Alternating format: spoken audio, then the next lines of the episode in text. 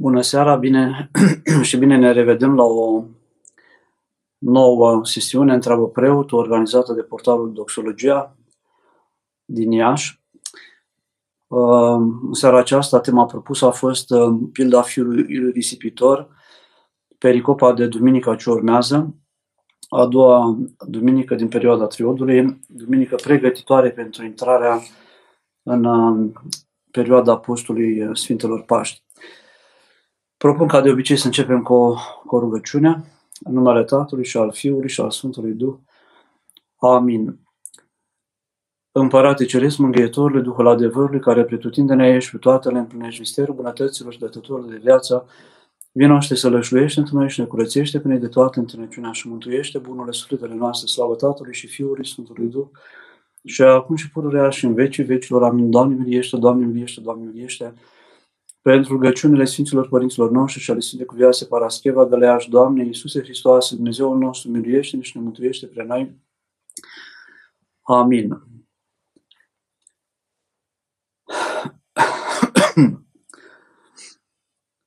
Ne revedem, afară s-a încălzit, aproape că este un aer de primăvară. Zilele ce urmează se va încălzi și mai mult. Este un sentiment deja de, de Uh, care arată sau pre, uh, pregustă începerea postului mare, cu apropierea uh, perioadei și de primăvară, dar și de pregătire pentru sărbătoarea învierii. Pericopa aceasta a fiului risipitor, propusă în, ca titlu cu pilda fiului risipitor, oglindă pentru lumea de astăzi. Pericopa aceasta este foarte, cea mai lungă din Sfânta Evanghelie, din Noul Testament pericopă foarte bogată în înțelesuri, a dat un, a inspirat romane, a inspirat um, tablouri religioase, um, filme, piese de teatru. Este o pericopă care, în care ne regăsim cu, cu toții, poate pentru acest motiv și au și așezat cei de la portalul Doxologia oglindă pentru lumea de astăzi, ne regăsim câteodată în postura tatălui, alteori în postura uh, fiului celui mare, alteori în postura, sau poate cel mai des în postura fiului risipitor, a celui care își risipește darurile primite de la Dumnezeu, viața, timpul, energia, puterea, inteligența, departe de casa Tatălui, departe de Dumnezeu, nu de puține ori uh, acestea fiind risipite în păcate, în, în păcat, în, în stare de consum. Ajungem să, să consumăm fără să mai creiem, fără să consum, ne consumăm pe noi înșine și consumăm timpul oferit de Dumnezeu, energia, sănătatea, frumusețea vieții, frumusețea umană în lucruri care nu sunt creatoare și nu sunt apropietoare de Dumnezeu. Pericopa aceasta vedem cum uh, pe fiul cel tânăr, nu știm ce vârstă avea, nu ni se spune nici numele, probabil 18-20 de ani, uh, l-a, l-a cuprins dorul de a cunoaște și altceva. Acasă s-a plictisit, credea că a epuizat toată bogăția casei, toată frumusețea tatălui, toată bogăția și toată uh, relație din familie și toată iubirea pe care o avea acasă, o cunoștea și uh, credea că nu mai are ce să, să cunoască. Și cum spune Părintele Mitropolie Bartolomeu, Anania l-a apucat dorul de ducă.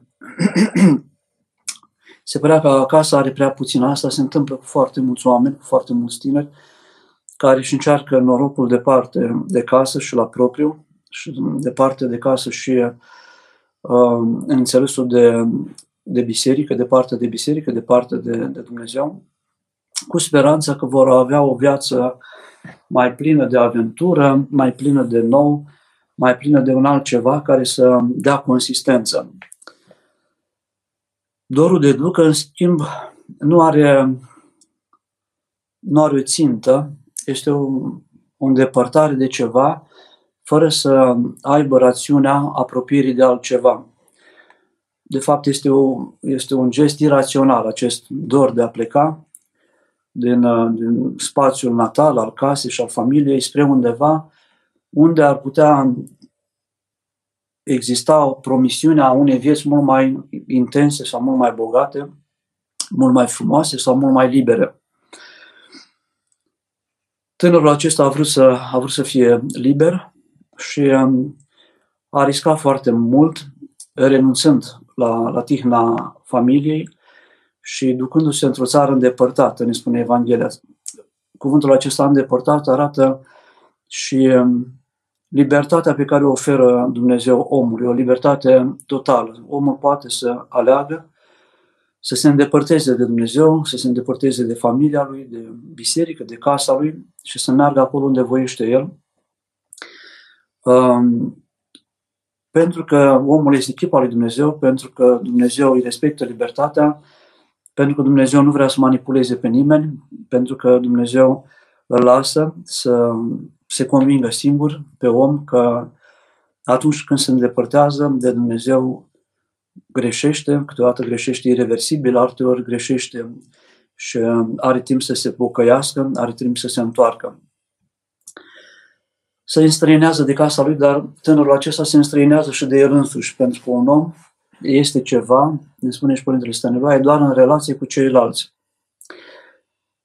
Um, un om care locuiește într-un spațiu cunoaște oameni, cunoaște locuri, are amintiri comune, întâmplări petrecute um, în proximitatea familiei sau a locului în care el trăiește împreună cu ceilalți.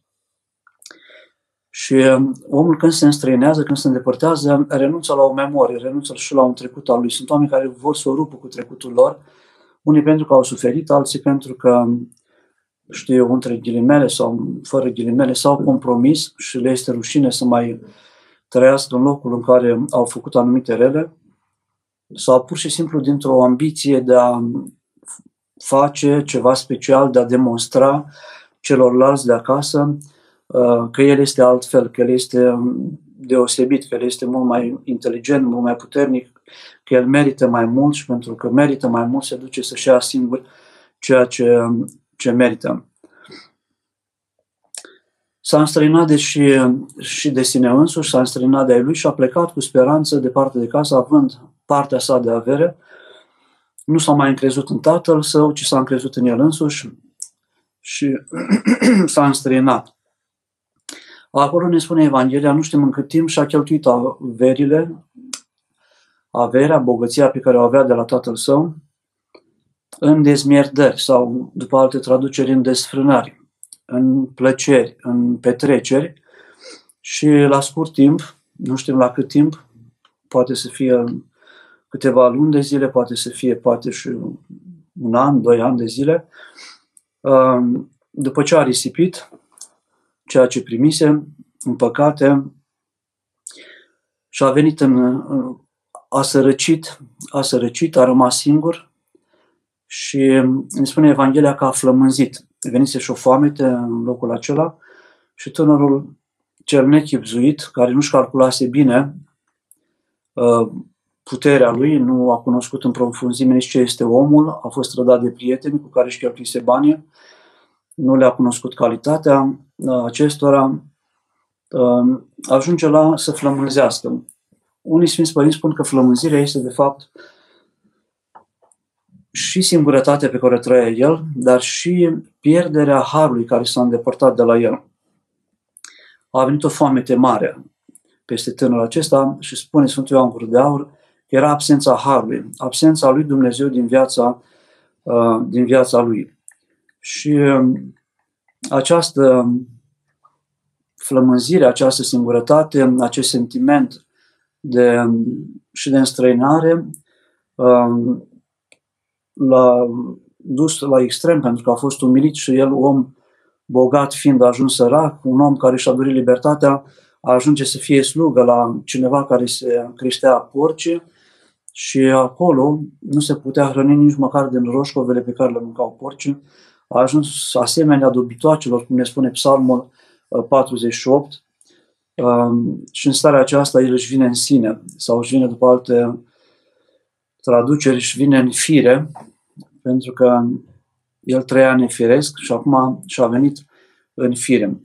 Venindu-și în fire, a calculat de data aceasta cu mai multă atenție și a realizat că el acasă o ducea uh, destul de bine și chiar dacă ar fi fost un argat la casa tatălui său, ar fi dus mai bine decât aici, printre străini, în sărăcie și în foamete și în singurătate. Și a făcut un plan de întoarcere și uh, s-a întors la tatăl său, care ne spune Evanghelia că a alergat către el, l-a așteptat de mult.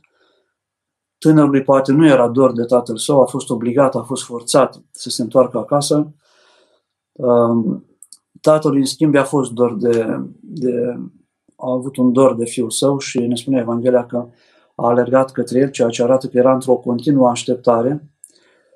La evrei, când cineva era plecat de acasă, la masă era așezată o farfurie cu tacâm pentru cel care lipsea în așteptarea lui, care poate tatăl era plecat cu negustoria sau un, un tânăr, un fiu era plecat la studii, era locul lui neocupat, scaunul neocupat și farfuria din care mânca era în așteptare așezată pe masă la, uh, la fiecare prânz sau la fiecare cină. În, uh, în pericopa acesta poate, se poate reflecta, putem reflecta puțin înainte de a ne întoarce cu tânărul uh, risipitor acasă asupra condiției prieteniei a cheltuit averea cu niște prieteni și când a fost în necaz, în nevoie, a rămas singur. Aceștia nu l-au ajutat, nu l-au sprijinit, nu i-au dat uh, cele necesare să se hrănească și el și să nu trăiască în lipsuri. Ne întrebăm de ce l-au părăsit prietenii. Prietenile foarte adesea sunt prietenii interesate. Tânărul nu mai avea ceva care să intereseze pe acești prieteni, foarte probabil, și, în general, prietenile acestea încetează odată cu interesul sau chiar interesul, un alt interes, face ca prietenia să se destrame, să nu reziste. Sunt prietenii care se întemeiază pe nevoia de putere, am nevoie de cineva ca să mă apere, să mă acopere, să mă susțină. Sunt nevoi întemeiate pe lipsă, celălalt mă ajută cu ceva, între ghilimele prietenii, dar sunt și prietenii, găsim la Sfântul Ioan Casian, Uh, prietenii întemeiate pe virtute. Adevăratele prietenii sunt cele care se întemeiază pe o admirație reciprocă a virtuților celuilalt, ne spune Sfântul Ioan uh, Casian, uh, prietenii lipsite de orice fel de interes. Cuvântul acesta îl găsim și la Cicero, înainte de Sfântul Ioan Casian, prietenile se pot întemeia pe virtuți. Dacă celălalt este un om pătimaș, fără libertatea virtuții, sau fără libertatea care vine din virtute, um, nu poate exista prietenia.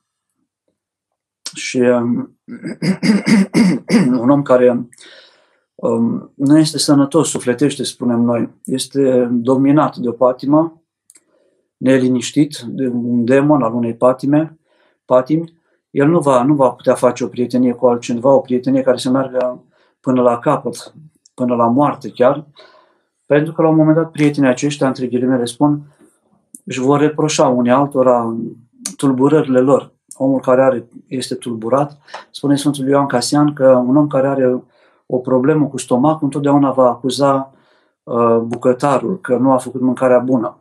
Dar problema este la boala lui, pentru că și alții mănâncă din aceleași bucate și nu au uh, nicio problemă de sănătate cu stomacul. În relația cu oamenii care sunt pătimași, uh, nu poți să nu poți întemeia o prietenie cu siguranța că ea va merge foarte departe. Pentru că omul pătimaș, omul neliniștit, sufletește, um, face surprize neplăcute. Nu te poți baza pe el, um, găsește scuze, uh, se gândește foarte mult la el, nu la celălalt, nu, se, nu renunță la el foarte ușor. O prietenie care s-a bazat pe virtute este prietenia dintre Sfântul Vasile cel Mare prietenie proverbială cunoscută, despre care scrie um, la noi Ioan G. Coman, un teolog, patrolog, care a predat la facultatea de la București, uh, pagini foarte frumoase. Sfântul Vasile l-a admirat pe Sfântul Grigorie, Sfântul Grigorie din Azia însă l-a admirat pentru, pe Sfântul Vasile pentru virtuțile lui. Se admirau pentru virtuțile lor și aceste virtuți care erau dincolo de ei, cultivate de ei fundamentau prietenia lor. Um, nu a avut șansa aceasta, fiul risipitor, nici nu cunoștea, cum spuneam mai înainte, firea omului, cele mai adânci ale omului, nu știau că oamenii profită unii de alții și că nu sunt foarte sinceri, um, că sunt și oameni care profită, sunt și oameni care sunt care iubesc cu adevărat pe prietenul lor și care jerfesc din timpul lor, din averea lor, ca, pentru a-l ajuta pe acesta, pe prietenul lor. Dar sunt o mulțime de oameni care te sună când am nevoie sau pe care îi sunăm și noi atunci când avem nevoie, de care uităm o perioadă îndelungată de timp, dar atunci când uh, suntem strânși cu ușa sau avem o nevoie stringentă de ei, uh, îi sunăm insistent pentru a fi ajutați, fie că el este un medic sau că este cineva care are un ban și ne poate scoate într-un necaz, dintr-o datorie, îl sunăm atunci și ne purtăm ca și cum am fi prieten cu el. Ne purtăm foarte frumos, amabil, ne rugăm de el să ne ajute. Ceea ce nu este, nu este corect. Pe de altă parte, în zilele noastre, fiind atâtea șanse de relație, de prietenie, nu mai avem nici timpul fizic să cultivăm toate prietenile pe care le-am acumulat din perioada copilăriei până la maturitate, în, în școlile prin care am fost, în locurile în care am lucrat uh, sau cu, în locurile în care ne-am întâlnit cu anumiți oameni. Sunt uh, oameni care se împrietenesc foarte strâns într-un concediu, cu o familie din altă parte și cu care țin legătura și cu care se împacă foarte bine, fără să fi avut un trecut uh, îndelungat împreună. Cunosc oameni care s-au împrietenit în spital, rude care au stat uh, la spital și um, având aceeași afecțiune cu cineva din spital, stând în aceeași cameră mai multe săptămâni, s-au împrietenit și prietenia lor a, a fost poate mai strânsă decât prietenii mai vechi din, uh, din tinerețe. Um, s-au sunat, s-au ajutat, s-au sfătuit atunci când a fost vorba de să se ajute în privința mai ales a bolii. În uh, ne spune Sfântul Ioan Casian foarte frumos uh, că cei care se iubesc și care au sufletele asemănătoare și care cultivă virtutea, la un moment dat ajung să se confunde sufletele lor ca și cum ar fi una. Cuvântul acesta îl găsim și la Sfântul uh, Grigorie, în cuvântul de la necrologul pentru Sfântul Vasile cel Mare, uh, rostit în anul 300 80 la un an după moartea Sfântului Vasile, pentru că el nu a putut participa la înmormântarea Sfântului Vasile cel Mare, dar scrie despre Sfântul Vasile cel Mare în pagini foarte frumoase și vorbește despre căutarea împreună a lui Dumnezeu. Eforturile pe care le-au făcut împreună pentru a învăța, pentru a se ruga, pentru a evolua duhovnicește, încât erau ca una. Ei doi, spun din Sfântul Grigorie, erau parcă ar fi fost unul, una, cele două suflete se uniseră într-atâta, aveau aceleași preocupări, aceleași idealuri, încât parcă erau una. Tânărul își vine în fire și um, realizează că toate îndepărtați sau depărtat de casa sa și de tatăl său, toate au mers pe dos. Cum spuneam, dintr-un om bogat a devenit un om sărac, dintr-un om liber a devenit un argat și un rob al patimilor, și și-a spus că mă voi ridica și mă voi întoarce la tatăl meu. Este foarte important să ai unde să te întorci. Sunt oameni care nu mai au unde să se întoarcă, nu mai trăiește tatăl lor. Nu l-au cunoscut pe Dumnezeu, nu au cunoscut biserici, uh, valorile bisericii. Pleacă în viață cu speranța că vor face lucruri mari, sunt dezamăgiți de viață, răpuși de viață câteodată și bulversați chinuiți, nu știu unde să se întoarcă, nu au un loc al lor stabil. Poate nu mai au familie, dar uh, eu mă gândesc și mă refer la faptul că nu, nu au valori. Deci nu au niște valori, nu au împământare la care să se întoarcă. Au riscat, s-au hazardat și au cheltuit încercând să investească în afaceri, să facă ceva pentru ei și pentru familia lor sau să facă ceva măreți care să depășească condiția în care trăiau ei și la un moment dat își dă seama că s-a despărțit atât de mult de locurile natale încât nimeni aproape nu mai cunoaște acasă. Casa s-a părăginit pentru că nu a mai avut grijă de ea, părinții poate au murit, el nu are unde să se întoarcă. Sau dacă este un tânăr care a plecat departe de casă și nu l-a cunoscut de ajuns pe Dumnezeu înainte de a pleca, el, uh, fără repere fiind, nu știe uh, în clipele grele, în cazul unde să se întoarcă, ce să facă pentru a se reorganiza, a-și reașeza viața lui. Tânărul acesta a avut memoria casei um, natale, a iubirii părinților, a frumuseții locurilor din care a plecat și s-a întors acolo ca la o, la o salvare. Mă gândesc câteodată că este datoria părinților sau de datoria părinților să creeze această memorie. Nu numai a părinților, și a profesorilor, și a preoților.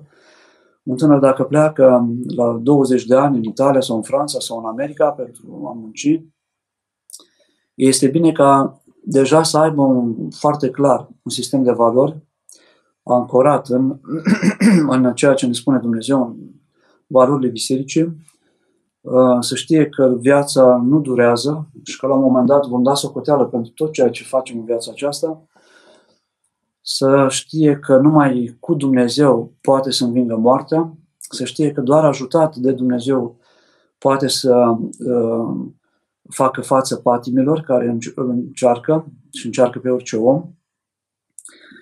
Și atunci să se întoarcă aici. Um, părinții au datoria de a învăța pe copii de mici să se împrietenească cu Dumnezeu.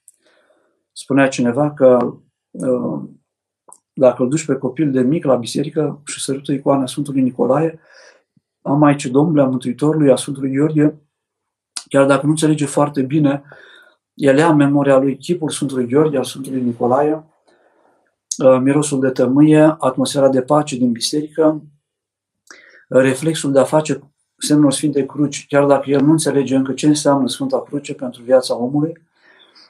Și la un moment dat, dacă îl uită pe Dumnezeu în vremea tinereții, uh, sau pe Sfântul Nicolae sau pe Maica Domnului, pentru faptul că au venit când erau copii la Dumnezeu, la Maica Domnului, la Sfinții din biserică, aceștia își vor aduce aminte de el în clipele grele și s-ar putea să-l ajute să depășească încercările uh, vieții. Uh, am cunoscut oameni, am cunoscut oameni, am cunoscut un, un om care m-a impresionat foarte mult, care intrând odată la Putna în biserică, un domn care avea o funcție foarte mare în Europa, nu era român, uh, venind să viziteze cu cei de la ambasadă, era sud-american, dar avea o funcție foarte înaltă într-un organism uh, mondial. Uh, a intrat în biserică și era vecernia. Seara a rămas acolo la vecernie câteva minute, candele, în biserica de la Mănăstirea Putna, câteva bătrâne în partea din stângă, era o zi de peste săptămână, la strană se cânta liniștit, o atmosferă între zidurile acelea groase de, de biserică, de liniște care a trezit ceva în inima lui a ieșit din biserică, după nu mai ieșea din biserică, l-au așteptat cei care l-au însoțeau, a ieșit plângând și uh, i-au curs lacrimile mai mult de jumătate de oră.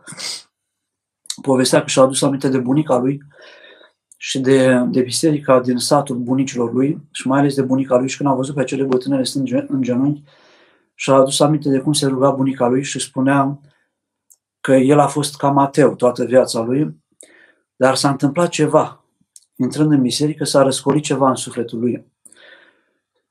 S-a întâlnit cu, cine, cu ceva din copilăria lui. În memoria lui se păstrau încă uh, amintirile uh, bisericii din satul bunicilor lui.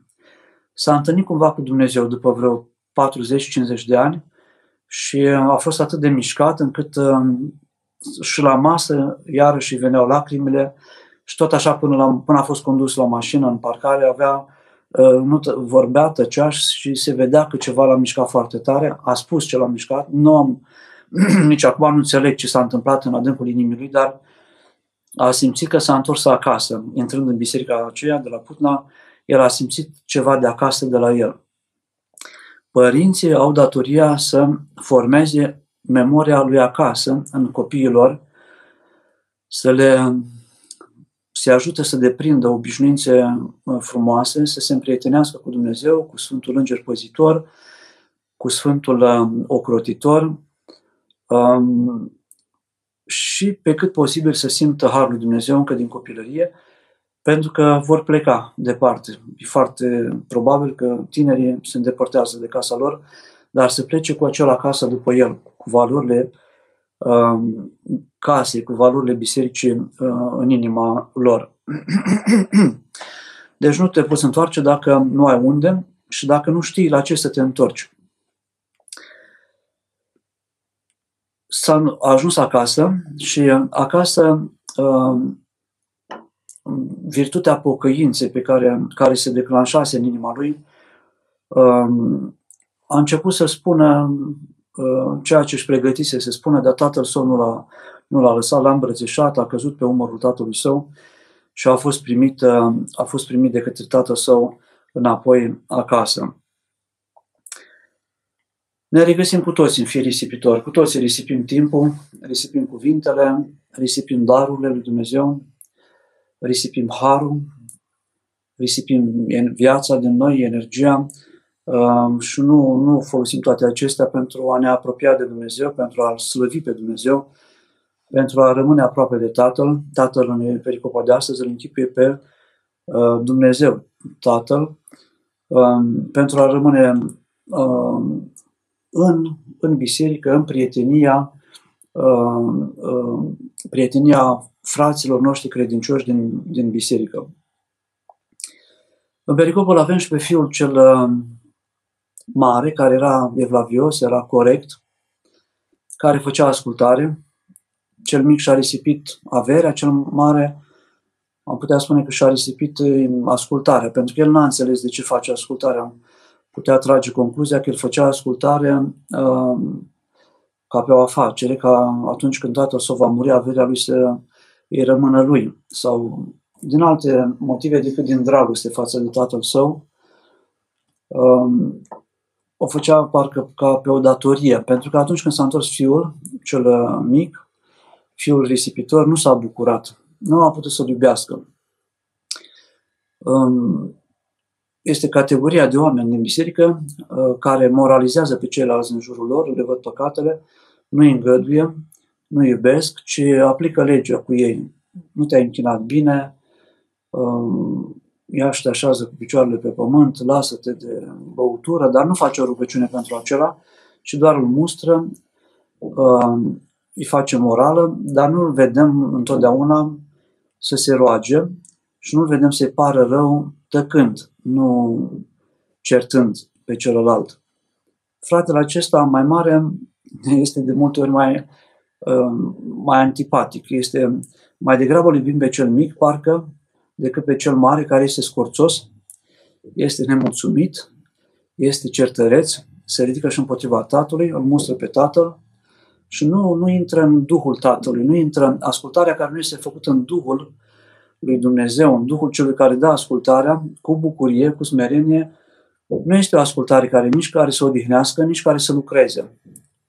Noi putem face exterior, formal, suntem corecți, dar dacă nu o facem cu bucurie, nu intrăm în Duhul ascultării, s-ar putea să risipim ascultare, risipim timpul, energia uh, prin, cheltuită pentru a face ascultare să nu fie roditoare, să nu ajute foarte, uh, foarte mult.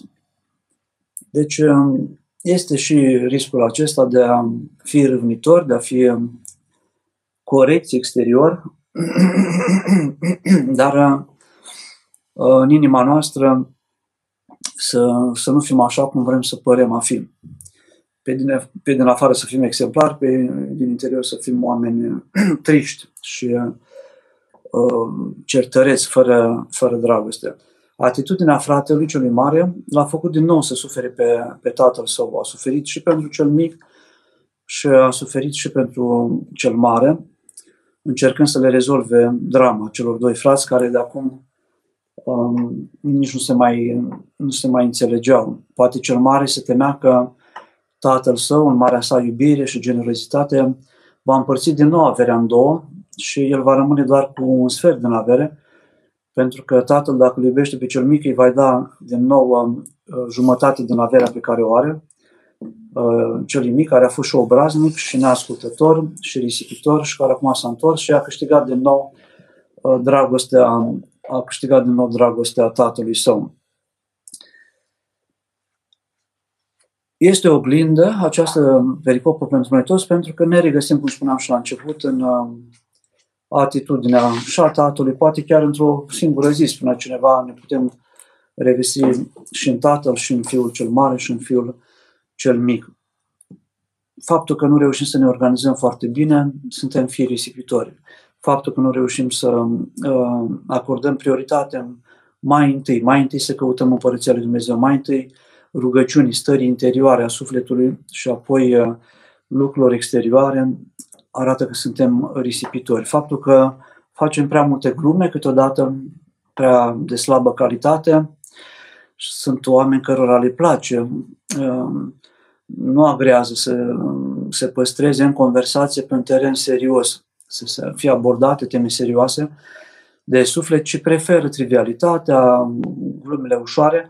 Acolo este spațiul lor de siguranță, Uh, dacă se vorbesc lucruri serioase, se plictisesc sau se simt uh, inconfortabil, incomod și uh, chiar părăsesc, dau de, dau de înțeles că vor să plece, se grăbesc, pot să dea și din mână sau din picior să se agite, că nu îi odihnește o conversație în care se vorbește despre Dumnezeu, despre rugăciune, despre post, despre Sfinții Părinți, ci pe ei îi odihnește gluma, neseriozitatea, lucrurile care sunt mai aproape de sufletul lor. Dacă sunt întrebări, pentru că s-au spus cele 30 de minute și vor mai fi încă 30 de minute de întrebări și răspunsuri, le, le, le așteptăm și încerc uh, să, să răspundem. Andreea, aș vrea să știu unde pot găsi organizații de tineret care își desfășoară activitatea în online. Eu cred că sunt și um, conferințe organizate de ASCOR online. Perioada aceasta au fost deja, anul trecut s-au organizat 30 ceva de conferințe online, dar sunt și ședințe organizate de ASCOR în online.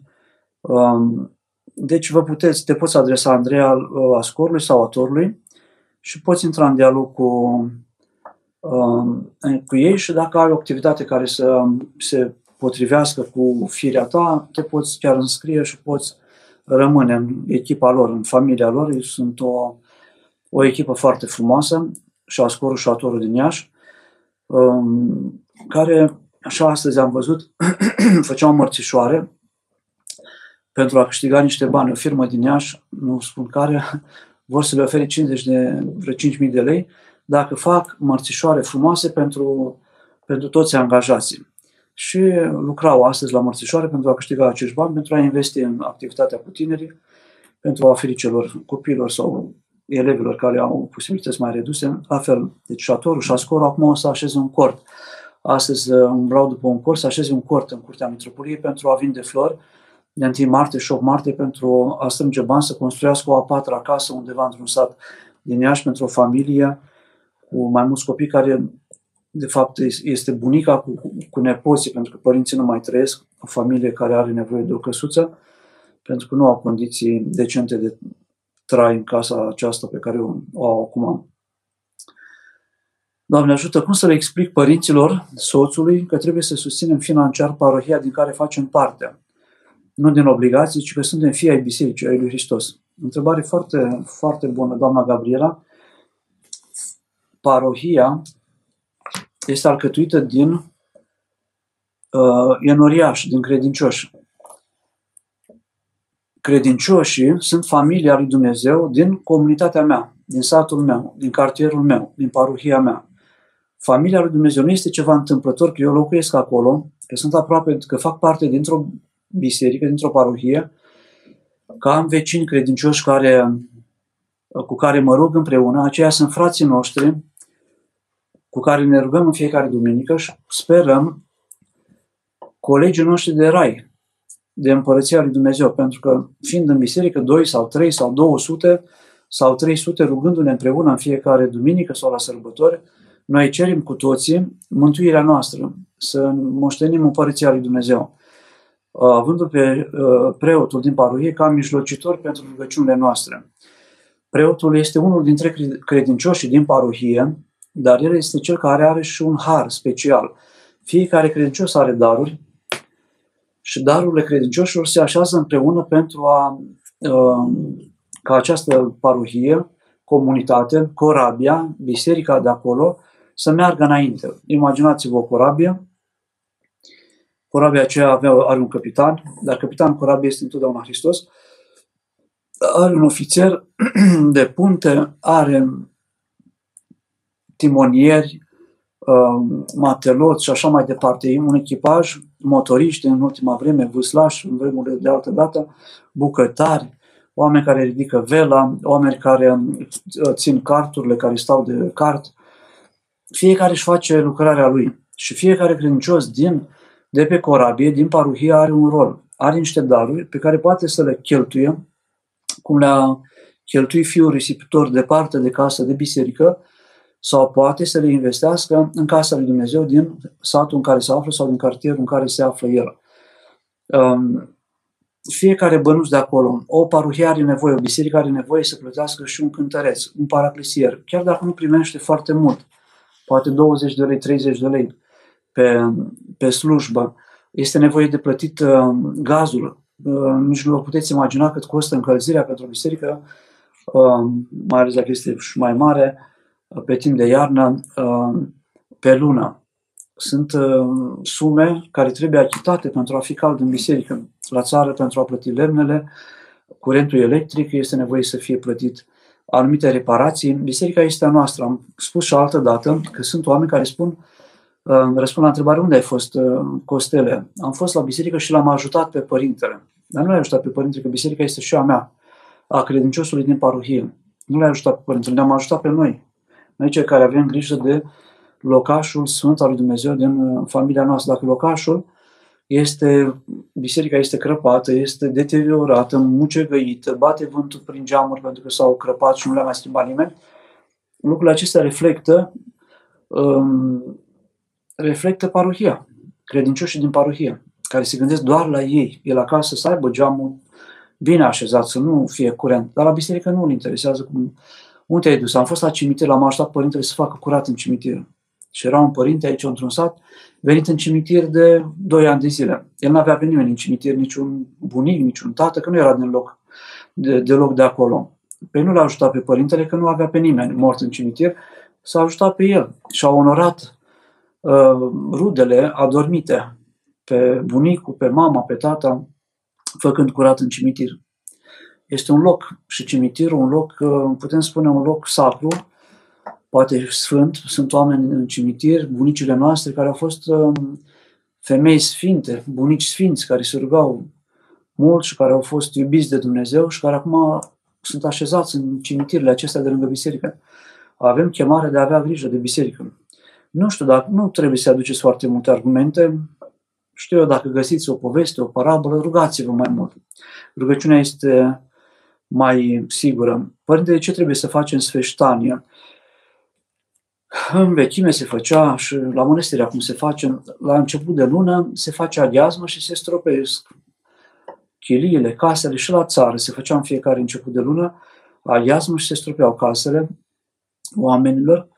Este o rugăciune care aduce Harul lui Dumnezeu peste casa noastră. Acum, poate nu în fiecare lună, dar o dată pe an, de două ori pe an, este bine să facem o sfeștanie, pentru că se mai purifică văzduhul de acolo, se mai alungă duhurile cele rele, se mai așează pacea, vine harul peste loc și peste oameni și aduce bucurie. Bucuria harului nu poate fi uh, înlocuită cu altceva. Poți să bei multă șampanie, să mănânci, cum spunea cineva, o coșarcă cu șnițele, dar nu sunt bucurii prea elevate, prea rafinate, bucuriile duhovnicești, ca să poată fi înlocuită cu multă mâncare sau cu, știu eu, cu multă băutură. Cum ne putem noi reîntoarce la, la Dumnezeu după ce credem că am greșit tare? Ne mai iartă El oare? Cu siguranță ne iartă Dumnezeu. Este acea pildă pe care o găsim în Mântuirea Păcătoșilor, mi-aduc aminte că am găsit-o, cred că este și în Peregrinul Român, poate să fie și în Limonariu, un tâlhar care a omorât foarte mulți oameni. Au fost tâlhari în care au murit uh, sute de oameni care au omorât copii, au omorât femei, au dat foc la case și s-a dus la un părinte și a spus că am 60 de ani, de acum eu sunt șef de tâlhari. Am fost șef de bandă aici, în Egipt și vreau să mă pocăiesc, vreau să mă retrag cu ei. Dacă stai aici, după ce a făcut o spovedanie, spune, eu cred că îți trebuie 30 de ani. Împreună aici vom rămâne, vom pusti, ne vom ruga și te vei mântui. când a început să spună că a spintecat femei însărcinate să vadă prunce, a dat foc și la biserici, câte rele a făcut el, uh, preotul în loc să se îngrozească, văzându-i plânsul, a spus, bine, în 15 ani, dacă rămâi cu mine și postim și ne rugăm împreună și facem o, un efort, uh, te vei mântui. A început să spovedească mai departe și a ajuns la un an de zile. Duhovnicul și apoi la o săptămână și el spunea, nu mai iartă Dumnezeu, că am făcut prea multe rele. Și iarăși spunea păcatele lui și iarăși plângea. Și duhovnicul până la urmă îi face dezlegarea pe, pe loc și spune Domnul Dumnezeu, prin mine păcătosul, cu harul care mi este dat mie, te ierște de pe tine, fiul Dumnezeu, și spune numele și face uh, uh, crucea pentru dezlegare și acel tâlhar, în clipa aceea, a murit, ne spune viața lui, și s-a mântuit ca tâlharul de pe cruce. Deci nu există păcat care să nu poată fi iertat de Dumnezeu dacă omul se pocăiește cu adevărat. De ce nu se pocăiește omul cu adevărat? De ce spune omul, nu cred că mă mai iartă Dumnezeu, am făcut prea multe avorturi, am făcut prea multe rele și din mândrie. Din mândrie, el nu mai poate să accepte, am greșit, Doamne, și să iartă-mă, să ceară iertare cu toată, ca un copil în fața tatălui său. Um, și nu mai poate. De ce Iuda? Iuda s-a spânzurat. N-a reușit să se mai întoarcă. A greșit față de Dumnezeu și a dat seama că a greșit foarte tare și nu, nu s-a pocăit așa cum a făcut Sfântul Apostol Petru.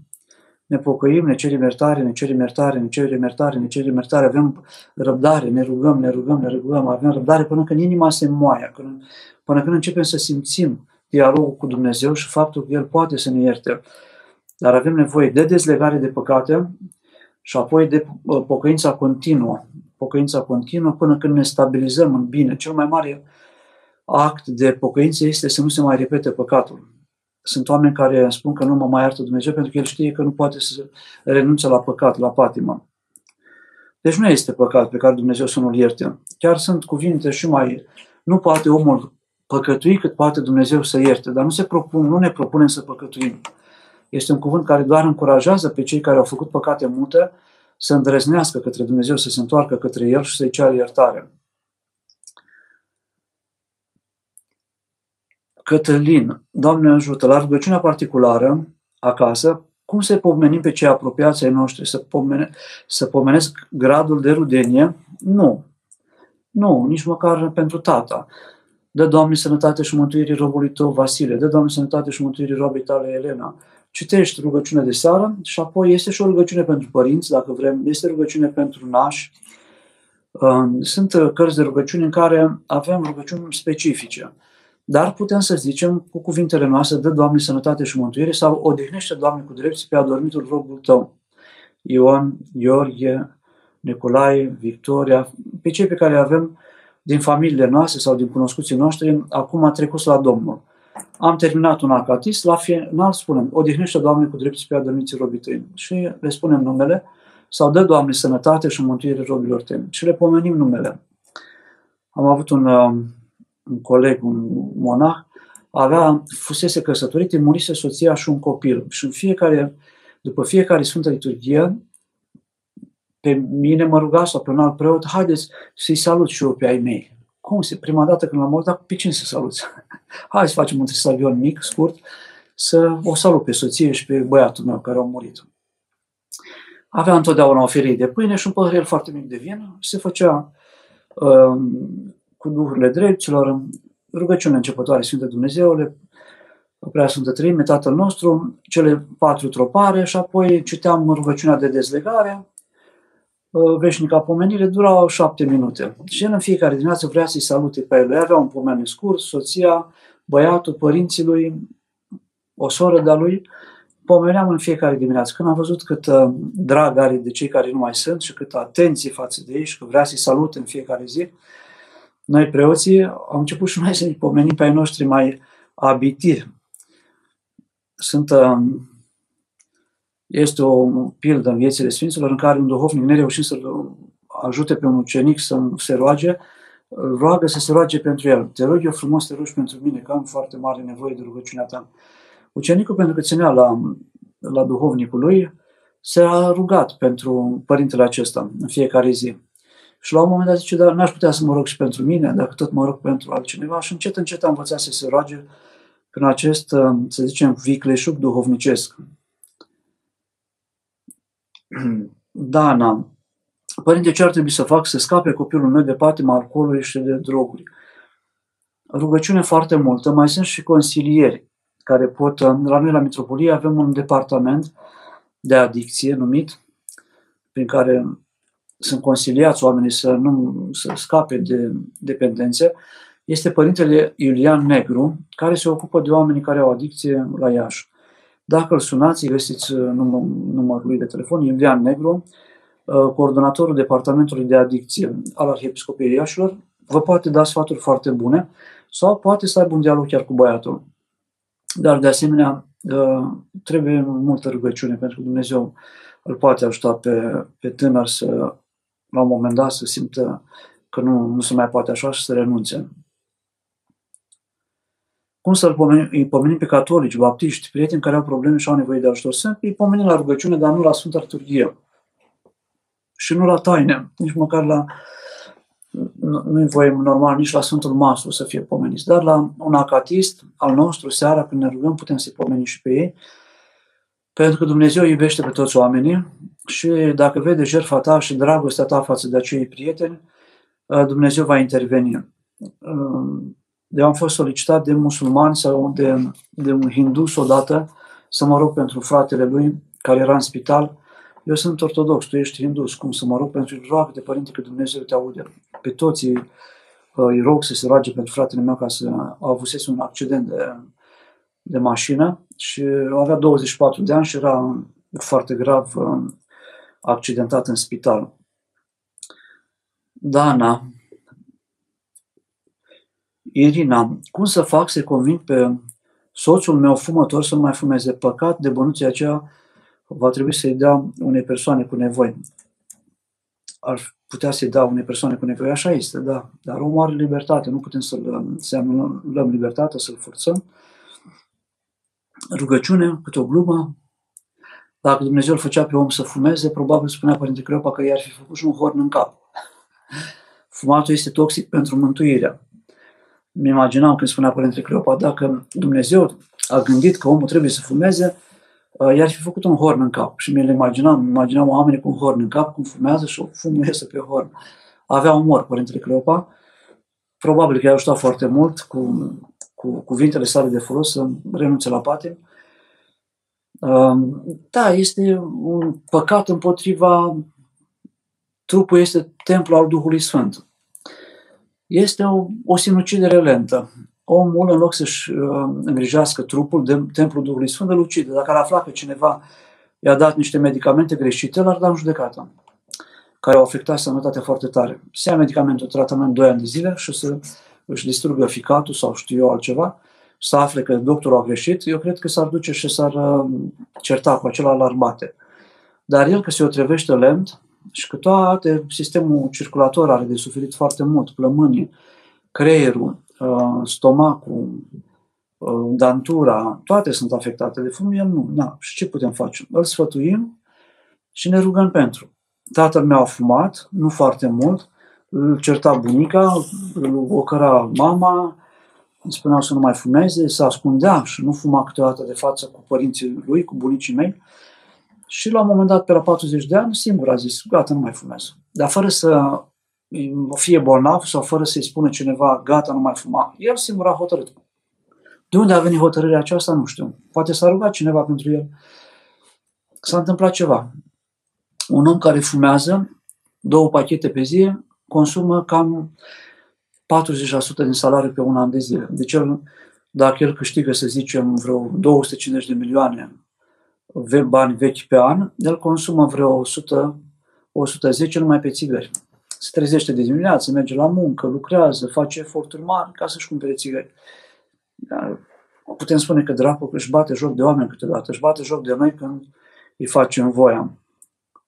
Deci rugăciunea. Andrei, de ce Fiul cel Mare îl cere, îi cere socoteală Tatălui și noi cădem în ispită de a cere socoteală lui Dumnezeu pentru ce nu avem sau pentru ce nu am primit în rugăciune? îi cere socoteală pentru că avea o gândire rațională, fără iubire, uh, și eu putem spune că avea niște interese în spate care erau uh, puse în pericol prin întoarcerea fratelui celui mai mic. Um, nu vrem niciunul dintre noi să fim în postura aceasta. Nu știu ce declanșează această răutate, să nu te bucuri când vine fratele tău acasă. De unde ar fi venit el? Câte rele ar fi făcut el? E fratele tău cu care ai crescut împreună, cu care ai descoperit lumea împreună, cu care te-ai cunoscut pe tine, în relația cu el, te-ai, te-ai jucat, ai, ai muncit împreună. Și acum să nu... E ca și cum ar fi murit fratele lui pentru el. Nu știu. Um, noi, cum spuneam, nu e o atitudine foarte de invidiat.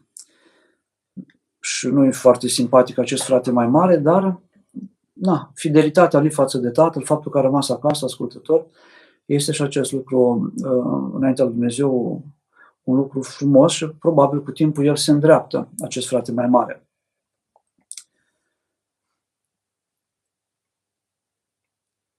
Da, sunt oameni care sunt nefericiți și fericirea nu vine din bani. Uitați-vă în jur.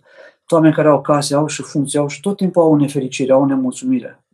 Ei în lăuntru lor nu s-au împăcat cu ei, cu viața lor, nu s-au împăcat cu Dumnezeu poate au un orgoliu foarte mare, poate au o ambiție foarte mare, poate cred că meritau mai mult de la viață sau de la cei din jurul lor și n-au, n-au liniște. Și nu te odihnesc nici pe tine, cel care ești aproape de ei, sau noi nu-i odihnim pe cei de lângă noi atunci când uh, suntem nemulțumiți, nemulțumitori, ne dorim tot timpul altceva, nu ne mai găsim liniștea, cârtim, vorbim rău de ceilalți. În ultima vreme când văd că oamenii vorbesc de rău, um, fug de acolo. Deci sunt uh, oameni care când te întâlnești cu ei nu sunt la o stare bună. Tot timpul au ceva de, de uh, să-și arate nemulțumirea față de ceva. Sau vorbesc foarte mult despre câte necazuri au ei și ce probleme au. Sau vorbesc despre medicamentele lor, despre rețetele lor. Oamenii mari nu vorbesc despre problemele lor. Îl avem pe, uh, pe Trețuțea, care lua medicamente niciodată, niciun interviu cu el nu vedem să vorbească, sau Părintele Arsenie despre medicamentele lui. Idealurile lui, căutările lui, arderea lui interioară, bucuria lui erau mai mari decât, uh, decât bolile lui. Atenția față de boli și față de ceea ce lipsea din viața lui sau nu era perfect, um, era, era mai mică decât căutarea lui, decât rugăciunea lui, decât uh, bucuria de oameni.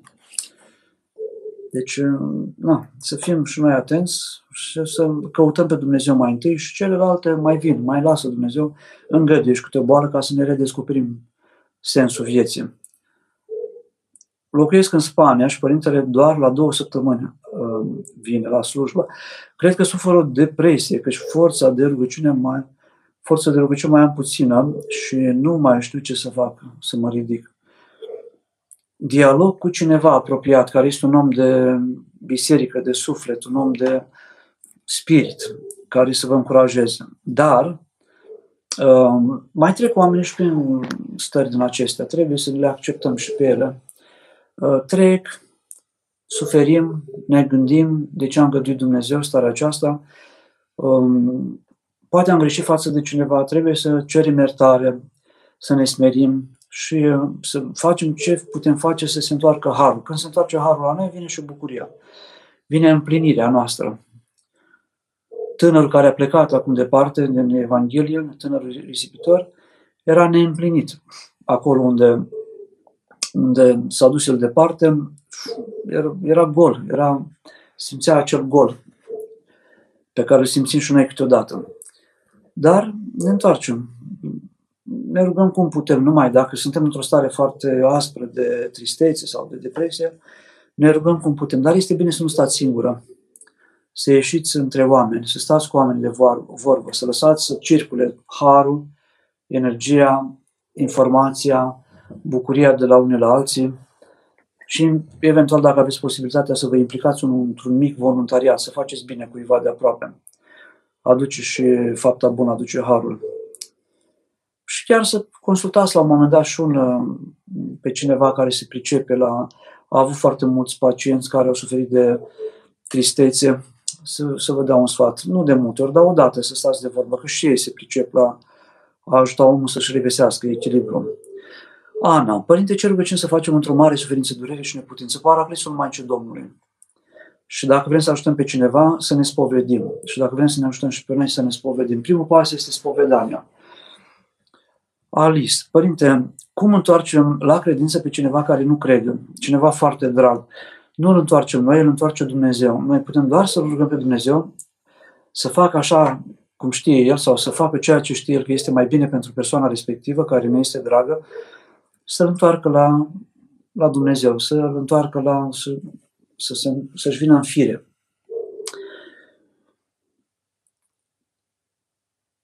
Cosmina, Părinte, putem citi din psaltire pentru un mare necaz? Putem. Bine este dacă citim mai mult să luăm și binecuvântare, dacă citim mai mult de o catismă sau pentru ori, și pentru catismă, să cerem binecuvântare duhovnicului. Dar când citim mai mult, să avem binecuvântare neapărat și el să ne spună cât să citim. Câteodată când citim mult la psaltire mai apar și ispite. Și nu suntem pregătiți să, să le acceptăm, că sunt oameni care citesc o psaltire pe zi și au ispite, dar nu se tulbură cu nimic.